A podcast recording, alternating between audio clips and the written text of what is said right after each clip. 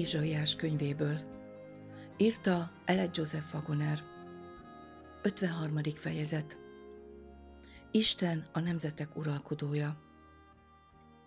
Wagoner prédikációja meghallgatható az Adventizmus megrázása Spotify csatornán. Ézsaiás 45. rész, első hét verse. Így szól az Úr felkentjéhez Círushoz, akinek megfogtam a jobb kezét, hogy népeket hódoltassak meg előtte, és a királyok derekának övét megoldjam, hogy ajtók nyíljanak meg előtte, és ne zárulhassanak be a kapuk.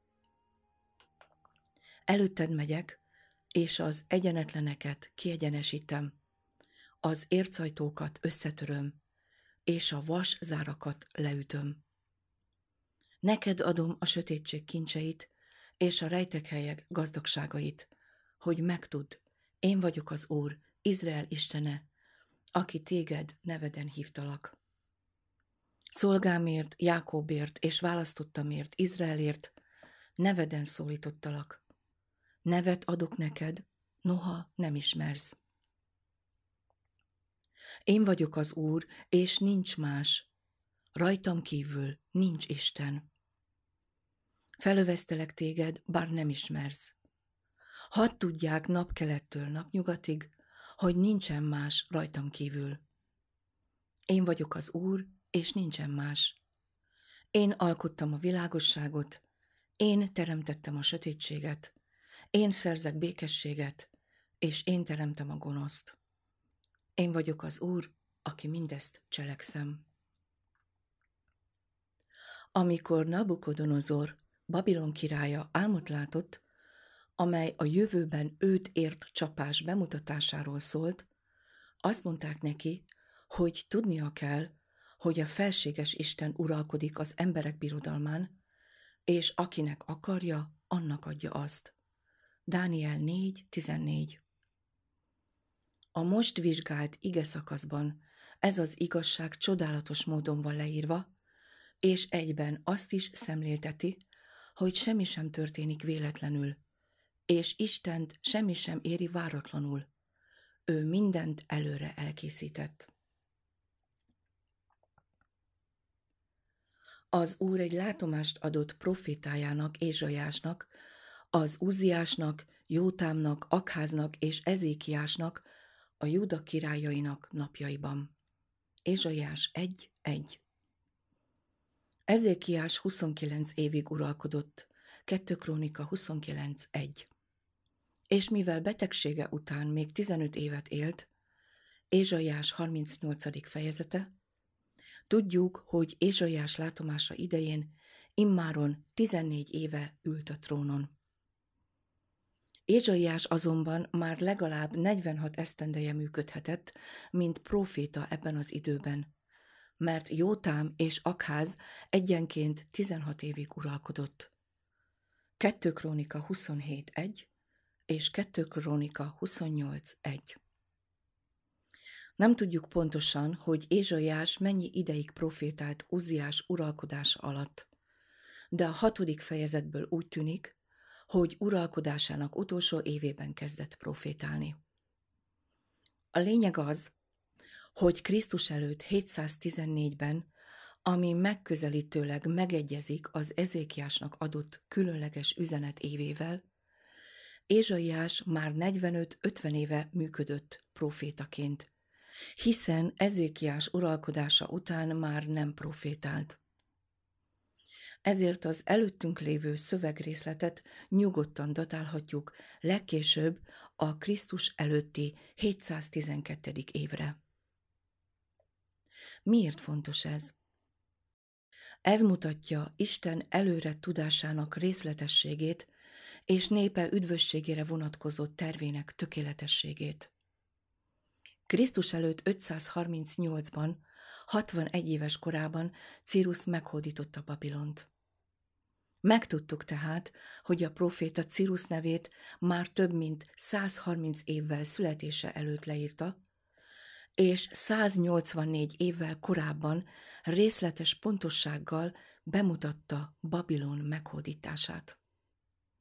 vagyis több mint száz évvel Izrael népének babiloni fogságba hurcolása előtt, az úr nem csak leíratta a fogságból való szabadulásukat, hanem meg is nevezte azt a férfit, aki a szabadulásuk eszköze lesz, és részletes leírást adott a város elfoglalásának módjáról. Ezt szem előtt tartva, milyen nagy ereje van a következő szavaknak. Én vagyok az Úr, és nincs más. Rajtam kívül nincs Isten. Annak érdekében, hogy az olvasó jobban megértse a profécia pontosságát, Rowlinston a Nagy Monarchiák című művéből olvasok egy összefoglalót Babilon elfoglalásáról. Szükséges megemlítenünk egyesek kedvéért, hogy Babilon nagyon kiterjedt volt, hatalmas magasságú és vastagságú falakkal körülvéve, és húsz évre elegendő élelemmel feltöltve. Az Eufrates folyó keresztül folyt a városon, két részre osztva, de a folyó két oldalán is falhúzódott a városon való áthaladás teljes hosszában, és a folyó két oldalán lévő 25 utcát hatalmas részkapukkal zárták le. Rovliston így írta le Círus előre nyomulását Babilon ellen, amely egy reménytelennek tűnő ostromnak látszott. Círus kivonta seregének nagy részét a város környékéről, és csak néhány megfigyelő alakulatot hagyott maga mögött. Egy darabig felfelé menetelt az Eufrates mentén, és ott erőteljesen ásni kezdett. Katonái most már értékelni tudták a Gindes folyó elterelésekor szerzett tapasztalataik gyümölcsét, és megértették, hogy az előző nyár és ősz nem veszett kárba. Az Eufráteszből olyan csatornát vagy csatornákat ástak, amelyekben a víz nagy része elfolyhatott, és így remélték, hogy a folyó természetes folyását gyalogosan átjárhatóvá teszik. Amikor minden készen állt, Círus elmondta, hogy meg kell várniuk egy bizonyos ünnep elérkezését, amely alatt az egész lakosság szokása az ivászat és a szórakozás. Az éjszaka csendjében majd elterelik a folyóvizét, és támadásba lendülnek. Minden úgy történt, ahogy remélte. Az ünnepet a szokásosnál is nagyobb pompával és tündökléssel rendezték meg, mert Belsazár az ifjúság természetes szemtelenségével, hogy ezzel is jelezze az ostromló sereg iránti megvetését, teljesen átadta magát a lakoma örömeinek, és ezer fejedelmet látott vendégül palotájában. A város teljes lakosságát elragadta a mulatozás és a tánc. Részeges zűrzavar és vad izgalom kerítette hatalmába a várost. Az ostromról megfeledkeztek. A szokásos óvintézkedéseket elhanyakolták.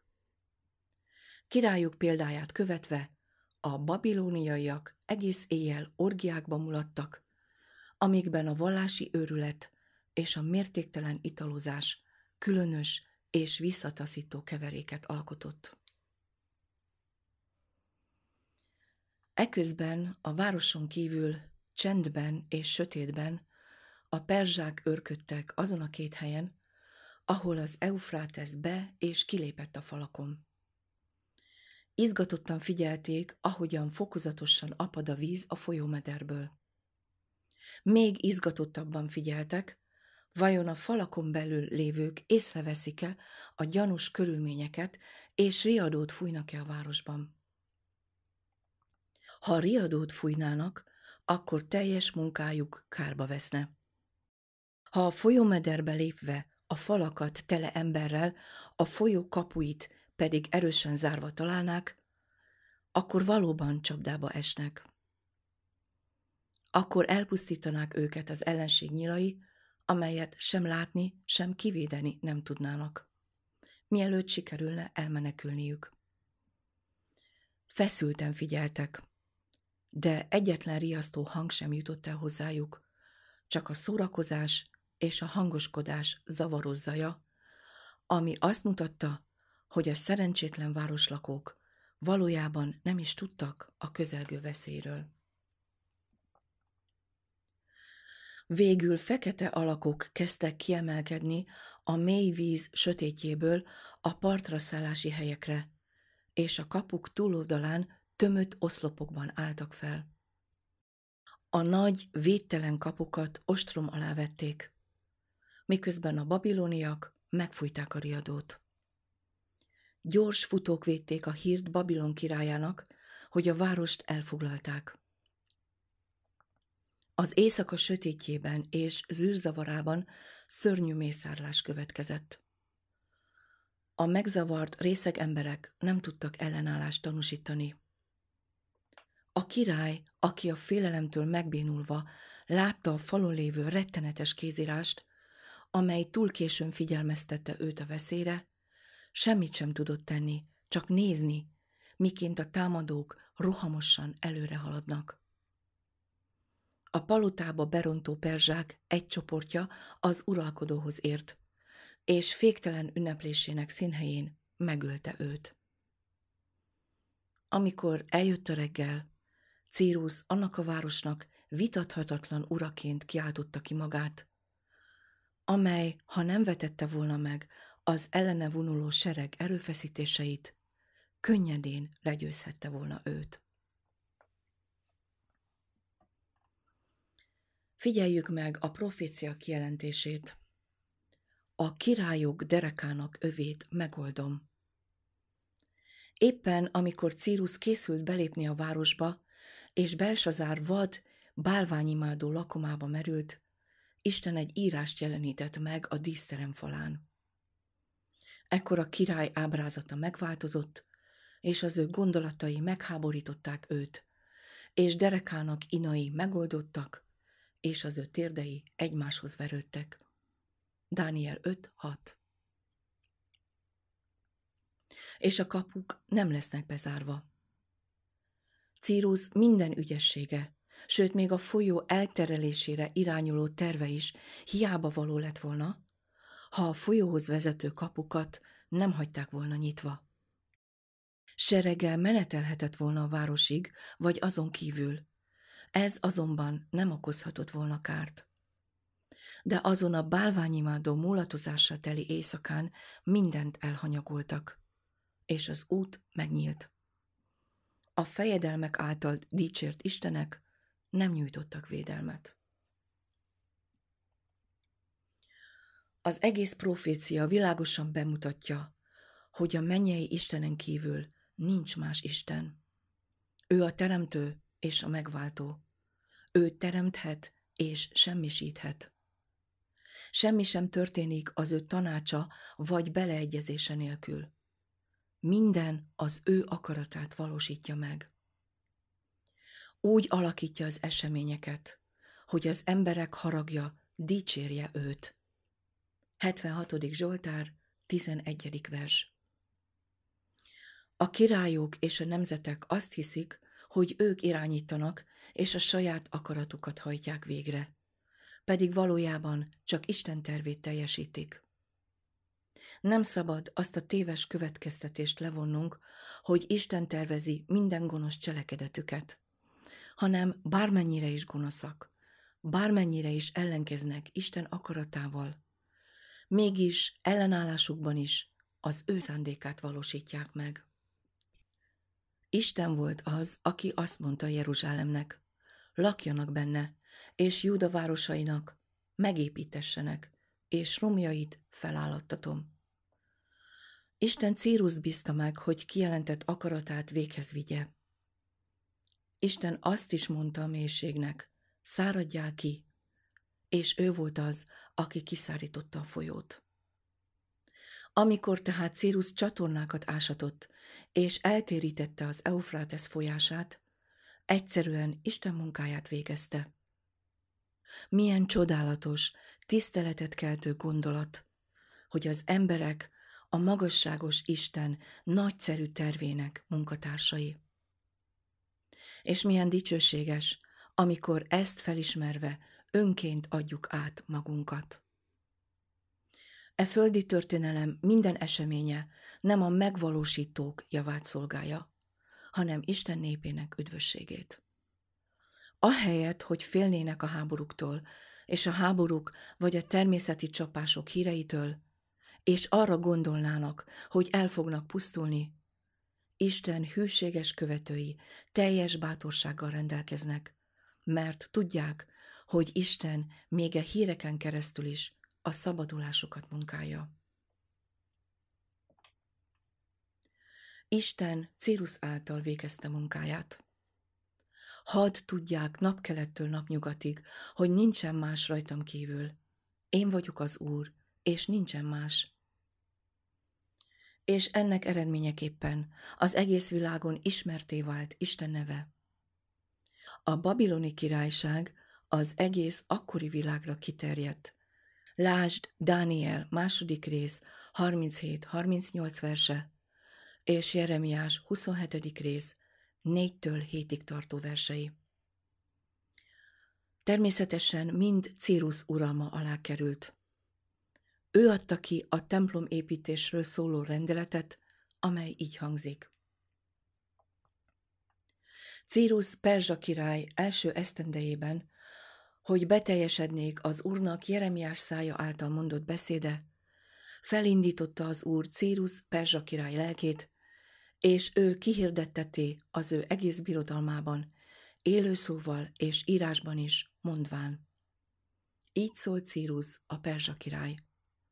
Az Úr, a mennek Istene, e föld minden országait nekem adta, és ő parancsolta meg nekem, hogy építsek neki házat Jeruzsálemben, mely Júdában van. Valaki azért, ti köztetek, az ő népe közül való, legyen vele az ő Istene, és menjen fel Jeruzsálemben, mely Júdában van, és építse az Úrnak, Izrael Istenének házát. Ő az Isten, ki Jeruzsálemben lakozik. Esdrás 1, 1-től 3-ig. Így láthatjuk, hogy az egyik az Isten Cérus által vált ismerté az egész világon. Micsoda megtiszteltetés egy pogány király számára, mondhatják egyesek. Miért nevezik pogány királynak? Igaz, Círus perzsa volt. Az is igaz, hogy Isten ismerete nélkül nevelkedett. De Ábrahám szintén így volt ezzel. Józsué 24.2 Isten kinyilatkoztatta magát Ábrahámnak, ő pedig hitt, és így Isten barátja lett. Isten még jóval születése előtt nevezte meg Círuszt, és végül a király megismerte Istent. Megértette, hogy nevét őtőle kapta. Tehetne valaki ennél többet? Ha létezett valaha is keresztény király a földön, akkor bizonyára a perzsa Círus az volt, csak úgy, mint a babiloni Nabukodonozor. Ez az ember, aki egyenesen a pogányságból jött, megtette azt, amit az izraeliták nem tudtak megtenni, pedig sok hívő felmenővel büszkélkedtek. Círus tehát hite alapján izraelita volt. Olvassátok el újra és újra az ő kijelentését. Megvallotta hitét a mennyei Istenben, aki őt a trónra juttatta, és azt mondta, hogy ő az Isten, és egyúttal kijelentette, hogy ő az Úr, Izrael Istene. Isten gondoskodott arról, hogy a pogányok közül vegyen népet az ő nevének. Apostolok cselekedete 15-14 És Círus, a perzsa, egy volt közülük. Nem a testi születés, hanem a hit határozza meg, hogy ki Izrael, nem személyválogató az Isten, hanem minden nemzetben kedves ő előtte, aki őt féli és igazságot cselekszik. De Present Route 1899. december 28